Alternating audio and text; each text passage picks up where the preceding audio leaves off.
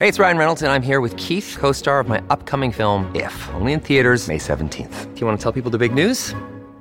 All right, I'll do it. Sign up now and you'll get unlimited for $15 a month and six months of Paramount Plus Essential Plan on us. Mintmobile.com slash switch. Upfront payment of $45 equivalent to $15 per month. Unlimited over 40 gigabytes per month. Face lower speeds. Videos at 480p. Active Mint customers by 531.24 get six months of Paramount Plus Essential Plan. Auto renews after six months. Offer ends May 31st, 2024. Separate Paramount Plus registration required. Terms and conditions apply if rated PG. Hello, everybody. This is Marshall Poe. I'm the editor of the New Books Network. NBN listeners like to read books and buy them. So we thought we'd tell you that right now, our friends at Princeton University Press are having a remarkable site wide sale. You can get 50% off books, including ebooks and audiobooks, with the code 50, F I F T Y, at checkout until May 31. You can save some real money on Princeton University Press books. I encourage you to go there and check it out. Welcome to the New Books Network. Hello, everybody, and welcome back to New Books in Latin American Studies, a podcast channel in the New Books Network. I'm Ethan Besser Fredrick, a host of the channel, and today we'll be talking to David Carey Jr. about his new book, Health in the Highlands Indigenous Healing and Scientific Medicine in Guatemala and Ecuador. Hello, and welcome to the show, David. Hi, thanks so much for inviting me. I look forward to talking to you uh, about the book. David, uh, before we get into all of the chapters, could you tell our listeners a little bit about yourself and how you came to work on this project? Yeah, so I first started studying Guatemalan history when I was in graduate school, um, like yourself, Ethan, obviously. Uh, but one of the things that I was really uh, most kind of profoundly impacted by was the ability to learn a Kaqchikel, a Maya language, Kaqchikel in Guatemala, which really gave me the opportunity to sort of dive into oral histories with indigenous peoples and specifically Kaqchikel speakers to understand how they frame the past and how they thought about the past, uh, to kind of start from that vantage point as opposed to from perspective of kind of U.S. or European or even you know non-indigenous Guatemalan historians. So that's shaped much of the way I approach the past. And what's interesting about this project, I sort of slowly have moved from oral histories into more archival work. This is a combination of the both of both, though much more archival in that sense. And the other piece for me that's been uh, a kind of growth point has been the ability to do a comparative history. And I really have Loyola to thank for that because when they offered me the position, they gave me a research grant without any strings attached. So it was the first time I ever got a grant that I didn't have to write for, uh, which meant I sort of could go anywhere in the world, really anywhere in Latin America. Uh, but I had always been thinking about Ecuador because, like Guatemala, it has a large indigenous population. Uh, and I really started to, you know, through some of the earlier projects, was hearing kind of bits and pieces about indigenous approaches to healthcare, about epidemics more broadly in Guatemala, and was interested in that.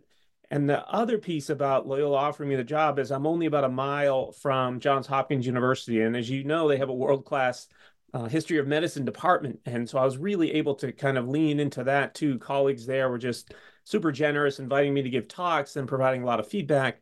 Um, so that those kind of two forces came together to really allow me to to sort of tackle this what is in a couple areas new for me. One i don't have the sort of graduate training in history of medicine and two i'm new i'm definitely a neophyte to history of ecuador. Um, so but that's made it really exciting for me too at the same time well, I think you can definitely feel the benefits of, of, that background and that approach to this because throughout the book, I never felt at a disadvantage for not being very knowledgeable of the history of medicine sort of field and scholarship. It's a great introductory text for anybody interested in using this in a classroom setting. Yeah, thank you, Ethan. so, the introduction to the book, uh, as well as the very interesting foreword by Jeremy Greene, frames for readers. I'm just going to select two of the major arguments, although there's there's several interesting threads throughout about early 20th century Guatemala and Ecuador. The supposed chasm between scientific medicine and ind- indigenous healing practices, you argue, really obscures the lived reality of give and take between these um, two supposedly distinct fields. And secondly, while both countries of Guatemala and Ecuador have a strong authoritarian and anti indigenous tendencies in their history, Ecuador's regime at this time found more productive ways, it seems, of engaging with indigenous healing practices and therefore had better health outcomes. Could you talk a little bit about these arguments or any I missed uh, from the introduction that you'd like to highlight? Yeah, no, I think you've hit upon two of the central points. So thank you for that, Ethan. And so to sort of go at them in order, what was really fascinating to me was it seems like it's always been a sort of hybrid approach to healthcare. That is that syncretic approaches to healing have really dominated uh, the sort of past in both Ecuador and in Guatemala. And what's so interesting about that is that you had an effort by the state in both places that was really aligning itself and, and, and advancing ideas of scientific medicine at the same time that it was dependent on indigenous populations for labor and, and other sorts of contributions. Uh, and as you also sort of alluded to there, Ethan, the, the, the indigenous state relations were very different in Ecuador than they were in Guatemala, even though they both were authoritarian regimes. The Guatemalan dictatorships tended to be harsher. There tended to be less space for indigenous peoples to sort of advance their agendas. And it was an important part of that, as you as you note, is absolutely the government structures, the individuals. But another crucial piece to that were the relationships among elites. And the big distinction there was Guatemalan elites tended to be unified in their sort of efforts to exploit indigenous peoples and sort of push an agro-export economy based on coffee and some other export goods starting in the last part of the 19th century. In Ecuador, what you had was a split between coastal elites that were really in deep with the cacao economy, and that is an export base, and the hacienda owners and the highlands of Ecuador. And those two groups are always sort of competing for indigenous labor, for kind of political control. Uh, and so that opened up a space for indigenous peoples, particularly Quechua speakers in Ecuador, to advance their agendas and to sort of have some sorts of contributions to Ecuador on a plane that Guatemalan indigenous peoples never really had. Uh, so that was a really important distinction. And then back to your other point uh, about the sort of indigenous approaches and, and scientific medical approaches, then of course hybrid approaches. I didn't look much into, but both countries have uh, sort of vibrant Afro communities. And so you had Afro Guatemalans, Afro Ecuadorians who also had distinct approaches to healthcare and healing. And what was so interesting about that is that, you know, both of these are steeped in history clearly, right? And there actually was, you know, as you were suggesting, they had a lot in common. You know, there were sort of these trial and error methods that were, you know, both groups were using. There were ways in which, as they're starting to interact more and more, some of their practices actually were able to be sort of coalesced and brought together. Um, but it was also clear that there were efforts to undermine perspective, or excuse me, undermine the kind of reputation of indigenous healing and indigenous epistemologies. So a good example of this that sort of shows just how counterproductive those approaches were is in the 1918 influenza pandemic in Guatemala. One of the things that the government and medical professionals did was to identify the indigenous, the Maya tooth or sweat baths, their sort of traditional way of bathing and maintaining their hygiene as propagators of disease. And so they outlawed them. They actually tried to, to destroy them in the 1930s when another outbreak takes place. The, the cruel irony, of course, was they're undermining the variability of indigenous peoples to stay healthy, right? Uh, because they wanted to have a way of demonstrating how indigenous peoples were, were sort of spreaders of disease as opposed to living kind of clean, hygienic lives. And so there's ways in which race maps onto perceptions of healing and healthcare we definitely see those themes develop throughout the book. And maybe maybe it was wrong of me but i saw these first three chapters as really looks at specific health programs and the second two a little bit more about the discourse of racialization although there's elements of both throughout. Um, so let's take a look at the the first chapter hookworm histories and health indigenous healing state building and rockefeller representatives a great combination of of players here and you argue in this chapter that improving individual and institutional health often involved accessing indigenous and scientific medicine, as the example you just gave show, in ways that eschewed the racial and social hierarchies that scientific medicine and state discourse advanced. So, could you tell us a little bit more about this dynamic and how it played out in the hookworm, hookworm campaigns? Yeah, so the, the other piece that's interesting, you're right, sort of you see these kind of contradictions developing almost immediately in the archives. Uh, the other piece that's really interesting about the hookworm is that it was largely advanced by the Rockefeller Foundation. And so my effort to try and understand their involvement here was an effort to make not just a comparative, but a transnational history and a transnational study, and also to sort of triangulate these three different archives, three sort of in Ecuador and Guatemala, and then at the Rockefeller Center in New York in Sleepy Hollow as a way to try and understand how these different groups are engaging with each other. Uh, and so the hookworm campaign, of course, was in many ways identified as something that was important for the Rockefeller Foundation. And it's not as if this wasn't, you know, also uh, sort of important for Guatemala and to a lesser extent Ecuadorians, but it really was driven by the Rockefeller Foundation itself, right? And so that's really part of their goal is to get in there.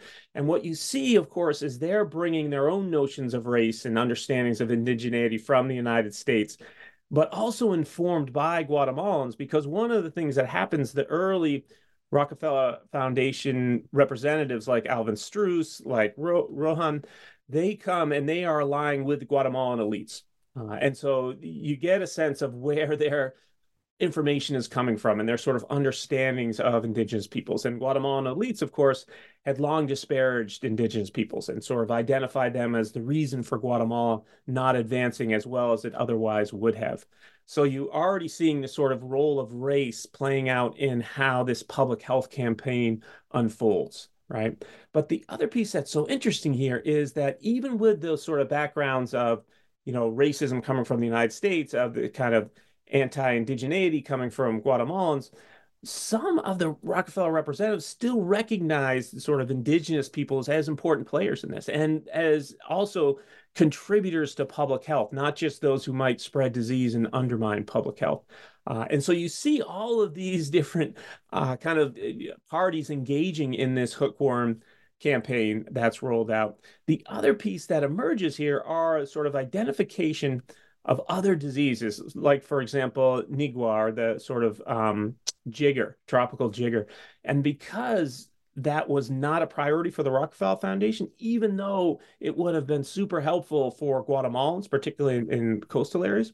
Uh, that never gains any traction because the Rockefeller Foundation decides it doesn't want to put its resources there because, frankly, they're very much interested in advancing U.S. capital, right, and and U.S. Uh, investments. And so, what they're trying to do, in addition to hookworm, is also, you know, eradicate uh, or at least control malaria and yellow fever, the sort of diseases that undermine those sorts of enterprises there, right that is not to say that the Rockefeller Foundation didn't also have genuine philanthropic goals, right, and efforts to try and improve public health. But hopefully, through that first chapter, you get a sense of the different nuances of approaches, but also those different nuances of power and the way in which, as much as I would have liked to have a kind of more equally sort of researched and influential analysis of that transnational piece, it's really in Guatemala where Rockefeller Foundation has the most influence. Right? They engage for sure. They actually help Ecuadorans to a point where they can declare the the the port of Guayaquil free from yellow fever, but they don't really integrate into the sort of broader society in the ways that they in Ecuador in the ways that they do in Guatemala. I agree. It's really interesting to see those multiple racisms or racialisms, how, however the best way to phrase it is, floating alongside each other and coming into conflict, uh, uh, especially with practical implications like these health campaigns. Well, let's take a look at your second chapter Curses and Cures, Empiricos, Indigeneity, and Scientific Medicine. And here you demonstrate a complicated pattern, quote, in which political and economic elites supported the hegemony of scientific medicine, but did not necessarily want to close off indigenous healing options altogether, end quote. And you start with a really great example of Ubico's foot, if I'm remembering. So could you talk a little bit more about how both patients and indigenous healers made space for indigenous healing practices, even in the midst of supposed modernization? Yeah, thank you for that question, Ethan, especially the example of Ubico, the dictator from 1931 to 1944, who actually – you know, sort of cut his teeth in politics working on yellow fever campaigns when he was a governor of a state called Retalhuleu. And he was successful in some ways in sort of organizing that, helping to bring that epidemic under control he kind of believed himself to be more powerful or more sort of brilliant about medicine than he actually was as a, as a result of those experiences. Uh, and at certain points, the Rockefeller Foundation, Alvin Strauss, tried to kind of rein him in a little bit. But what's interesting about the example you give us, so he is an advocate absolutely of, of scientific medicine, right? He actually goes to the United States to study a little bit, learn more about it. But when he has this injury, uh, you know, injures his foot, he decides to consult an indigenous bone setter right someone who's operating well outside the kind of confines of you know of scientific medicine uh, and he is not sort of doing that on the sly he actually is openly sort of publicly thanking him and recognizing him and, and, and endorsing him in many ways, right? And it doesn't seem what I would think of was kind of almost like this cognitive dissonance. He doesn't have a problem sort of holding scientific medicine up as, you know, a sort of one of the manifestations of progress and development and modernization. And at the same time, saying traditional indigenous healers also can be very helpful in healing and in this process of trying to maintain you know good health not just for individuals but but for the nation and so that Ubico gives us a great example of that. And we have a lot of the flip side too. You know, the the sort of anecdote I start the book with are those two Kaqchikel men who come from the highlands, and they have already most likely, and this is the thing, as you well well know, even from your own research in, in Mexico, the archives don't tell us as much as we would love them to, right? And so, but you can tell in these the the documents that the men most likely had consulted local healers first, maybe starting with even you know got family medicine, then moving out to you know a curandero or something, and then they went to get some. At least one of the men got some regional health care in Chimaltenango. They both end up in the capital at the at the hospital there and they essentially are all in with scientific medicine, even though they, of course, believe in other ways of healing. And so you see that sort of back and forth happening both from the bottom up as well as from the top down. Uh, and I think that's what was so fascinating to me about this sort of mix of healing. At the same time that Ubico was singing the praises of this bone setter, he's also telling his national police to go out and arrest curanderos, right? Uh, and so, how you sort of make sense of that I think is what's really fascinating that people could operate on all these different planes and levels and not necessarily see them as contradictions, but rather sort of options along a continuum.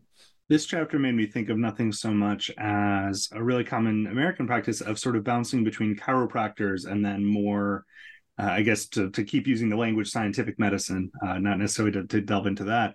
Um, but I was wondering if you could talk a little bit about how various practitioners, both on the sort of more scientific side and indigenous side saw this bouncing between. You know did you notice any level uh, in, in, the variety of sources you work with of oh you shouldn't have gone to them they only made it worse? Yeah great great question. And i appreciate that's a great analogy. I like that between the sort of biomedicine and the, and the chiropractors. Uh, so again you see it on both sides. So one of the uh, examples i talk about is this Highland midwife, uh, Hermana Catu was her name, uh, sort of all, iconic figure in, in Kaqchikel oral histories for a number of reasons. I've written about her elsewhere too in, in, in greater detail. But she seems to have this incredible knack for, you know, helping pregnant women give birth, right? And then there's other sorts of healing methods that she has that she's very successful, but she comes so well known that doctors from cap from the capital from guatemala city come and actually ask her for advice on things right? And there's another example of when she shows up at a uh, relative's home and the, the the son-in-law had actually called for a doctor but the daughter knew that hermana catu was you know available. And so she goes and the doctor's there and the doctor actually says why don't you take over here? You you're sort of learning your process. Your methods are much deeper than mine and you have a better understanding of this. So you see that coming from medical professionals. Now, that was not the norm for sure. Right? Those are exceptions to rule by all means. Although, again, that's information we're getting from the oral histories.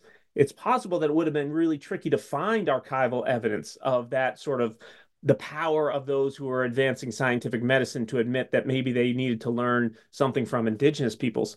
Uh, and then, of course, the flip side, you know, that you're suggesting there's curanderos who are saying, okay, yeah, absolutely. But, you know, I've sort of learned about this empirically, right? I've not gone to any kind of formal training, but they are learning some techniques from scientific medicine, right? Uh, and one of the examples is of actually just an effort to have, if not even necessarily a technique, a kind of imprimatur of scientific medicine when the one curandero actually had a letter that was saying he could go see a doctor at the hospital in Guatemala City. And he used that because most of his patients were illiterate to say, hey, look, I've got this official stamp. They're also, you know, condoning my practice here, right? So it's clear not just that uh, sort of individual curandero would want to have that mix, but clearly his clients, his patients also saw some value in that, right?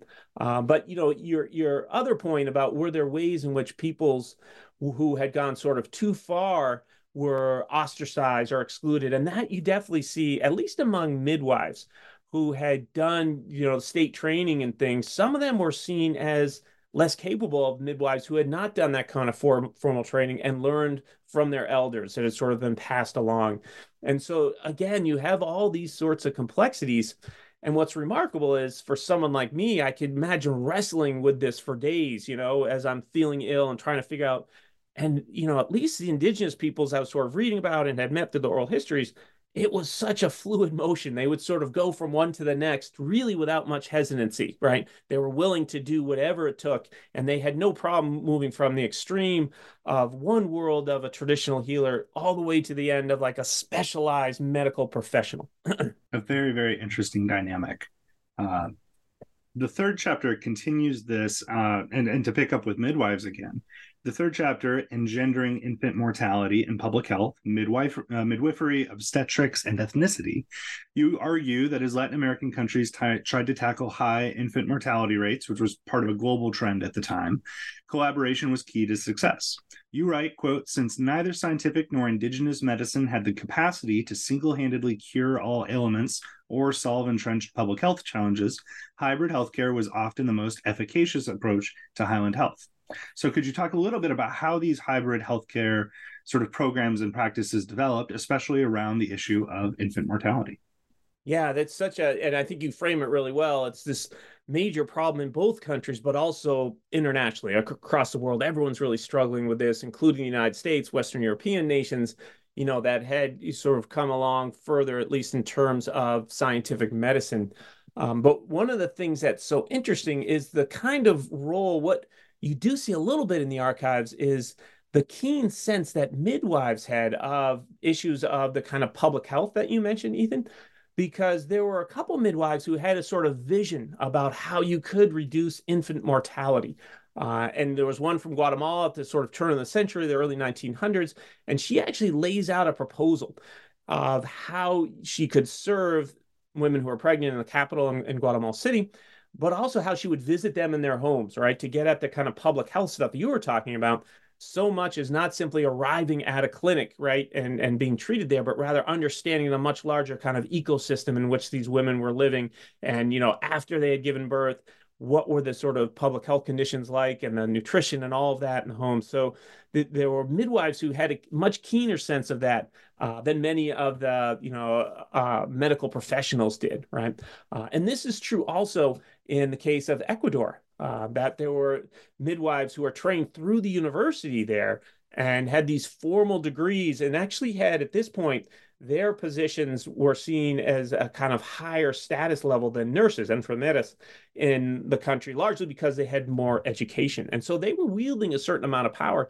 They too were going to people's homes, right? Even though they had this very formal education, a big part of what they were doing was, and, and a number of them, like uh, Rueda Sáenz talks about how difficult it was to get to people's homes in rural Ecuador, right? Uh, and the sort of challenges and travails she faced just arriving at a home and also understanding. And I don't think uh, maybe a little bit of hubris, but I think it actually is is fairly kind of accurate the way she describes that she was one of the only hopes that many of those women had. Uh, in terms of being able, if they ever had any sort of complications, right, uh, and really having a midwife to help them work through this. But she was a good example of this because on the one hand she is saying even though i've got this education and it's steeped in scientific medicine we can't simply impose that on rural peoples right? Whether they're indigenous or not that we have to sort of introduce this slowly meet them where they are sort of find a kind of human connection a balance between the way we're approaching and the way they understand this health to be. Um, at the same time that she says wow you know midwives who are not trained in this way are really problematic, right? And she, you know, so part of that is because they're competition for her, but also she really believes that, you know, a sort of background in scientific medicine, that training was crucial for being able to help women and ultimately, ideally, lower the infant mortality rate. The distinction between those two examples, the woman in Guatemala, that proposal sort of dies. It, it, there's no response to it even in the archives. Whereas Rueda Sáenz's proposal, actually, the Ecuadorian government sort of carries it out, right? Not kind of exactly as as she had framed it, uh, but she essentially was part of of a sort of larger network of care that was something that she had actually envisioned in a way, and it was getting these midwives out of Quito, the capital where they had been trained, to areas and not necessarily really remote or rural areas, but areas that were definitely outside the sort of centers of power, if you will, and treating people. Uh, and so this sort of again, the kind of distinctions you had talked about at the top, Ethan, about Guatemalan and, and Ecuadorian approaches, the Guatemalan government prints up all these flyers to then distribute to make sure, you know, particularly impoverished women know about this as an opportunity. And in, so that they don't feel like they have to, or there's sort of a discouragement of them going to midwives who had not been trained within the, the sort of university or that the the scientific medical establishment. I think in the examples you've just outlined there, we can see again how much state perception and estimation of indigenous people and their competencies play such a big role in the success of these uh, or even the creation of these health campaigns and you continue this on in your fourth chapter malnourished scrawny emaciated indios perceptions of indigeneity illness and healing and you explore how racialized public health campaigns played out in these communities. Uh, you attribute the success or failure of these programs and then sometimes the ensuing protests and rebellions uh, against some of these more failed programs to look at how well or whether or not Indigenous people had a chance to play a role in the campaign. That seems to be one of the largest deciding factors for success in your estimation. So, could you talk a little bit about uh, and maybe using you know a case example or two to to describe how these campaigns did or didn't work and how sometimes they provoked quite a bit of outrage. Yeah, thank you. And I, I like the way you're, you're framing that, Ethan, because one of the keys, and so one of the things that's tricky as someone who has not studied history of medicine, but to try to speak to that field and historians of medicine, uh, is sort of understanding just how sophisticated and nuanced the sort of analysis and studies, and there's a steep, really brilliant historiography there uh, but much of what's written tends to sort of elevate the status of scientific medicine itself, right? Uh, and as you're pointing out, there are a number of other factors that I would argue are actually as, if not in some cases, more important. And one that emphasizing in this chapter is that of race and ethnicity, right? Uh, and the sort of understanding of how Indigenous peoples approach not simply medicine, but sort of their worldviews more broadly, right? Uh, and again, here, what you're finding is that there were these efforts in Ecuador, and some of them were not necessarily approached in the best way. For example, we talk about the um, the Ministry of Health official who arrives in the highland town of Otavalo, and he gives actually gives a speech in Quechua, which is pretty incredible. I actually found the, the the speech written in Quechua and then the Spanish translation in the archives there. And so immediately you would say, well, here's someone who's at, at the very least sort of understands the importance of language and ideally is probably sympathetic.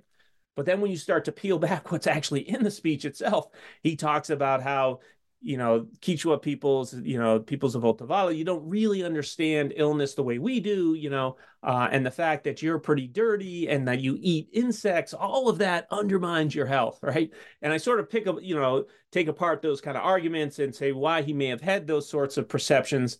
Uh, and in, you know, one of these things that you find that it's sort of humorous in the archives at the end of his speech, he says, Well, you know, if you want me to come back, absolutely ask me to come back. And there's never any invitation for him to return. So you get a sense of how, you know, the, the message was received to be sure. But there are other efforts along those lines. There are radio programs in Ecuador specifically reaching out to indigenous peoples and saying, Hey, we want you to come to be part of the public health system. This is your system as much as it is ours. We want you to engage in that. So, and there was one, you know, public health professional who claimed that she understood the quote unquote indigenous psychology, right? Uh, never elaborated on that in the archives. Uh, but, anyways, there is this real sense of trying to make that connection. That happens to a much lesser extent in Guatemala. And part of it, I think, as we were talking about at the very top, Ethan, is this the sort of level of racism and and then and, and also racial violence that's so common in Guatemala. And those were just the sort of forces I think it would have made it very hard for peoples who are not indigenous to see indigenous peoples for their sort of brilliance and their wisdom and all of this because they had been so steeped in that racism for so long and had lived in a society where people thought it was okay to inflict violence against indigenous peoples right? So that makes that kind of connection much more difficult. The one exception to that is sort of in the 1940s when you have this indigenous institute established uh, and the efforts there anthropologists and ethnologists guatemalans who really oftentimes are looking at indigenous peoples as worthy, you know, and if not necessarily equals, but clearly human and having their own processes that seem to oftentimes be efficacious and effective.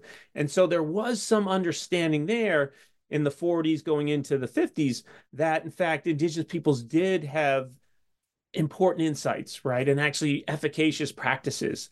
And so that that could be recognized, but those tended to be the exceptions to the rule in Guatemala. Whereas you have that example in Ecuador, where a public health official is out in this rural area of Sigchos, and he realizes that they had figured out, you know, a long-standing way of vaccinating themselves against smallpox.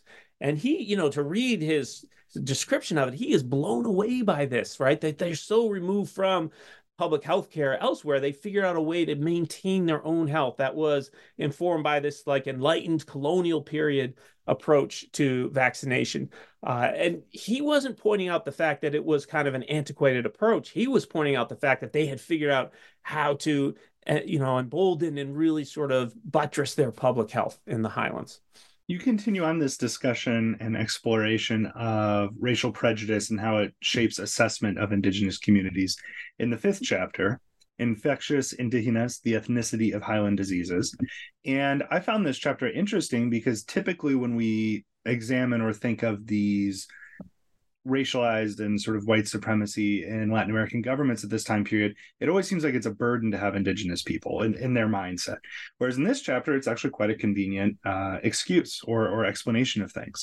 So you explore how the racialization of, med- of medicine and public discourse and health campaigns, especially around typhus and typhoid, how that quote in both countries associating indigenous with typhoid or typhus stigmatized them as disease carriers thereby diverting attention away from each government's inability to improve rural health end quote so could you talk about this dynamic of stigmatization and how it played out in this country in the government's estimation at least as a helpful helpful uh, distraction yeah, absolutely. Let me take just a quick moment. I, I, really appreciate the sort of deep reading you've done here, Ethan, and you're sort of getting at uh, the kind of major arguments and points here. So that's it's making this all the more enjoyable for me. So thank you, thank you for that. But yeah, this was really a fascinating case, you know, for the reasons that you lay out there, where typhus and typhoid actually are sort of tools that the government and medical professionals can use to set up a sort of smokescreen, right? And to say, hey, look, look how bad these diseases are in the highlands, right?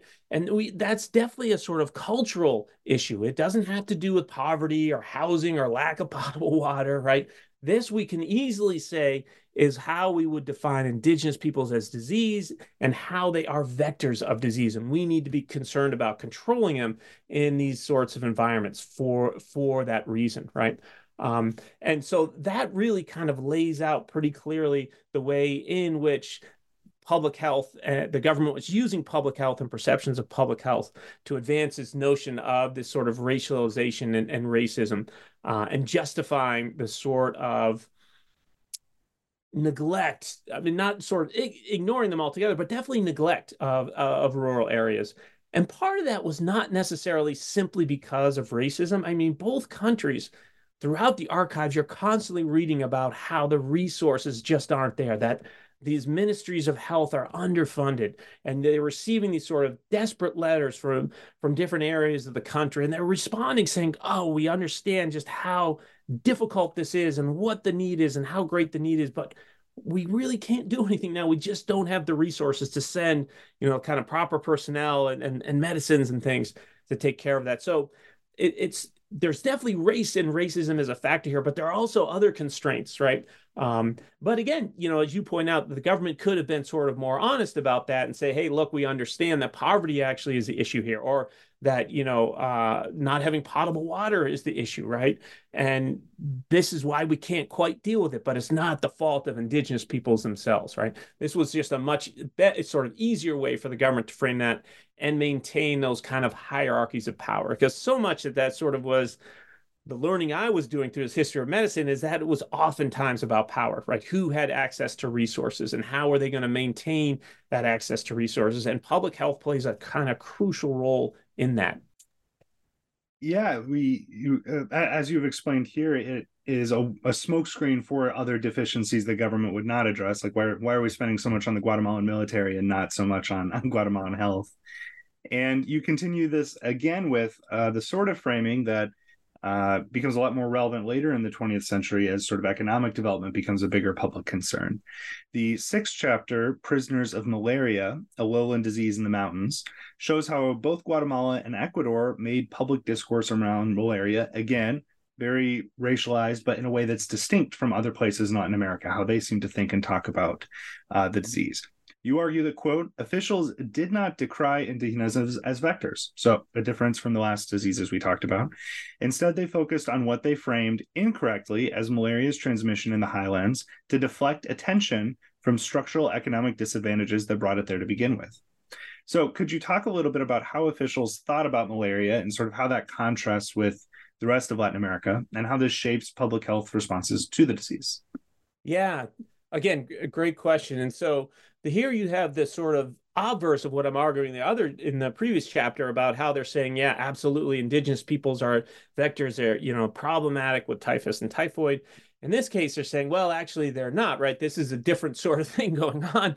So again, you have this sort of nuance which fits in with that you know, being able to say, yes, we're all in with scientific medicine, but we also appreciate the sorts of contributions that curanderos and curanderas and midwives and, and others can make here, right? So you see that playing out here, their ability to kind of frame different diseases distinctly and use them for different political purposes, right? Uh, and so, yeah, you sort of hit on what's so crucial here, right? Uh, and this is something that um, is also argued by historians of medicine. Dr. Randall, for example, Randall Packard, who writes about uh, malaria. And I have, as a quick sidebar, I had this very humbling moment when I, I sort of realized I was presenting a, this very chapter uh, to the history of science, uh, excuse me, history of medicine uh, department and colleagues at Johns Hopkins University. And about midway through, I realized that the the the person Randall Packard had literally written the book about malaria was sitting right to my right, and I'm imagining I'm mispronouncing quinine, and he's like, "Who is this joker? I can't believe you know he's in this giving this talk." But at any rate. Uh, he was uh, super generous in sort of contributing and offering to read my stuff and, and give me great feedback, as were so many of those colleagues. But he makes the point, getting back to what we're talking about, that this was another way to say, okay, this is a disease that's problematic, absolutely, but we we are not going to address. We're going to again use it as a way to kind of obscure the impoverished situation, uh, particularly indigenous peoples, right? And this is not just happening in Ecuador and Guatemala. You know, he's studying other places of the world and he's making these observations, and so you can see the kind of almost the politicalization of public health and disease and the way that it's used so differently, right? And so that you see again a sort of a top-down approach to how they are uh, approaching malaria. You again have the flip side, right? So there's an example I, I write about there in this municipal mayor who's talking about how he's supposed to, you know, part of Guatemala dictatorships was there was all this labor that you were supposed to be able to to give whenever it was needed. And he used malaria to get out of that labor. He said, Well, we've been struck by malaria in this community, and no one is healthy enough to send to you to do the sort of work that you're asking us to do. Right. And so, at the other end of the kind of political spectrum, at the lower end of political power, other people are using disease and even feigning, I suspect, disease to be able to get out or resist forced labor mechanisms. It's a very interesting dynamic. And I wonder if closing here, you could think through uh, or sort of talk through some of these apparent contradictions of scientific medicine is supposed to be replacing indigenous health, but actually we can find curanderos and indigenous ideas all over the place. And supposedly there's one discourse about how indigenous people are vectors, but actually we can find some counterexamples to that. You tie all this together very well in your conclusion, looking at later and subsequent health policies and programs in these two countries. But I'm wondering if you could talk a little bit about how you made sense of all these contradictions.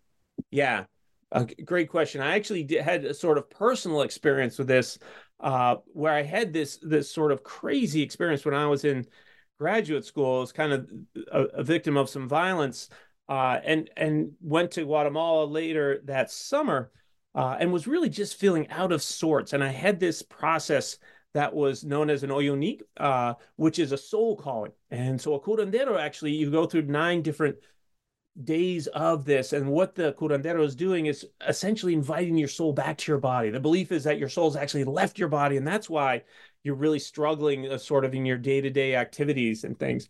Uh, and so there's this process in which he calls upon, called upon my own ancestors as well as my ancestors. And he had, you know, the the sort of moonshine was part of this and the candles and all um, it was really a powerful experience and i would not have been able to articulate this well beforehand but i did feel like that was crucial to my healing like that process was what helped me to kind of become whole again and, and sort of recover uh, in that way. And so at the same time when i was back even in guatemala in the archives uh, and i guess perhaps this is going to be slightly embarrassing i apologize I had developed an infection in my eye uh, because in the archivists were convinced, oh, it's all the polvo you're working with, right? Um, and there was one doctor who thought it was simply that I had dander, dandruff in my in my eyelashes, uh, but it turned out to be an eye infection, and so I went to uh, an ophthalmologist in Guatemala City, right? It didn't occur to me for that to go to a curandero, for example, right? Uh, so in that way, I was starting to understand, oh, okay, I can I can kind of balance these things too when I'm kind of thrust into this situation.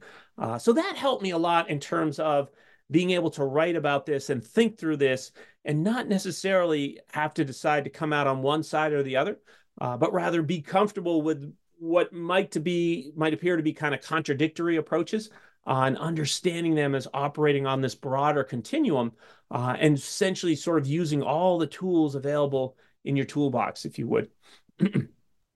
Well, the book certainly benefits from that ability to handle rich complexity throughout, and and I would certainly recommend it, both for people trying to understand this material more more generally, and also for I think for a classroom setting, it's a great. Uh, you do a great job of situating and introducing a lot of these ideas, topics, and settings for for the reader. Thank you. To close, before we go, could you tell us what are you working on next or now? Yeah, thank you. It's such a uh, a fun question that you know as you know i know you, you, like to talk about your own research too and where you're headed with things.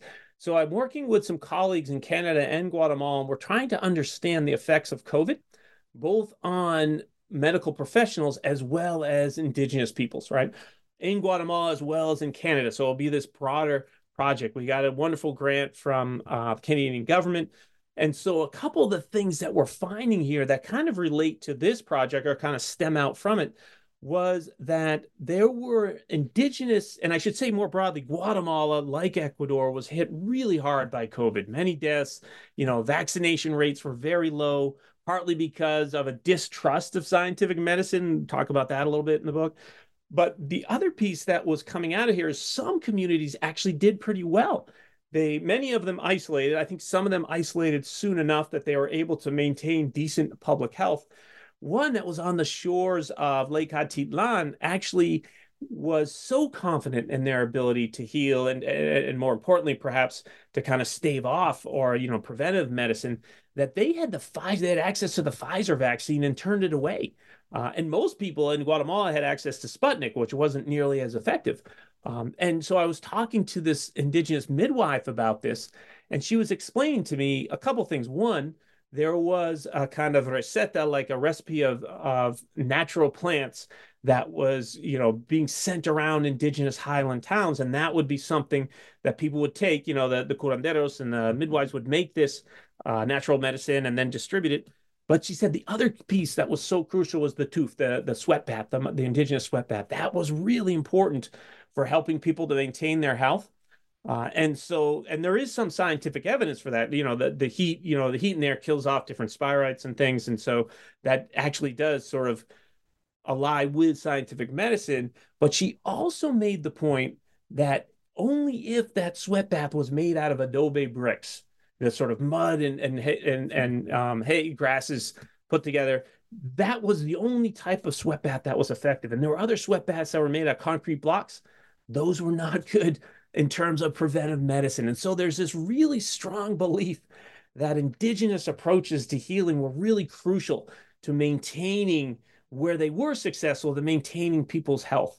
Uh, and so that was one of the pieces that kind of come out of this broader study of COVID 19 and how it shaped people's lives. And we're all trying to do this comparative with the influenza epidemic in 1918 in these two countries also as a way of kind of shedding shedding light on that.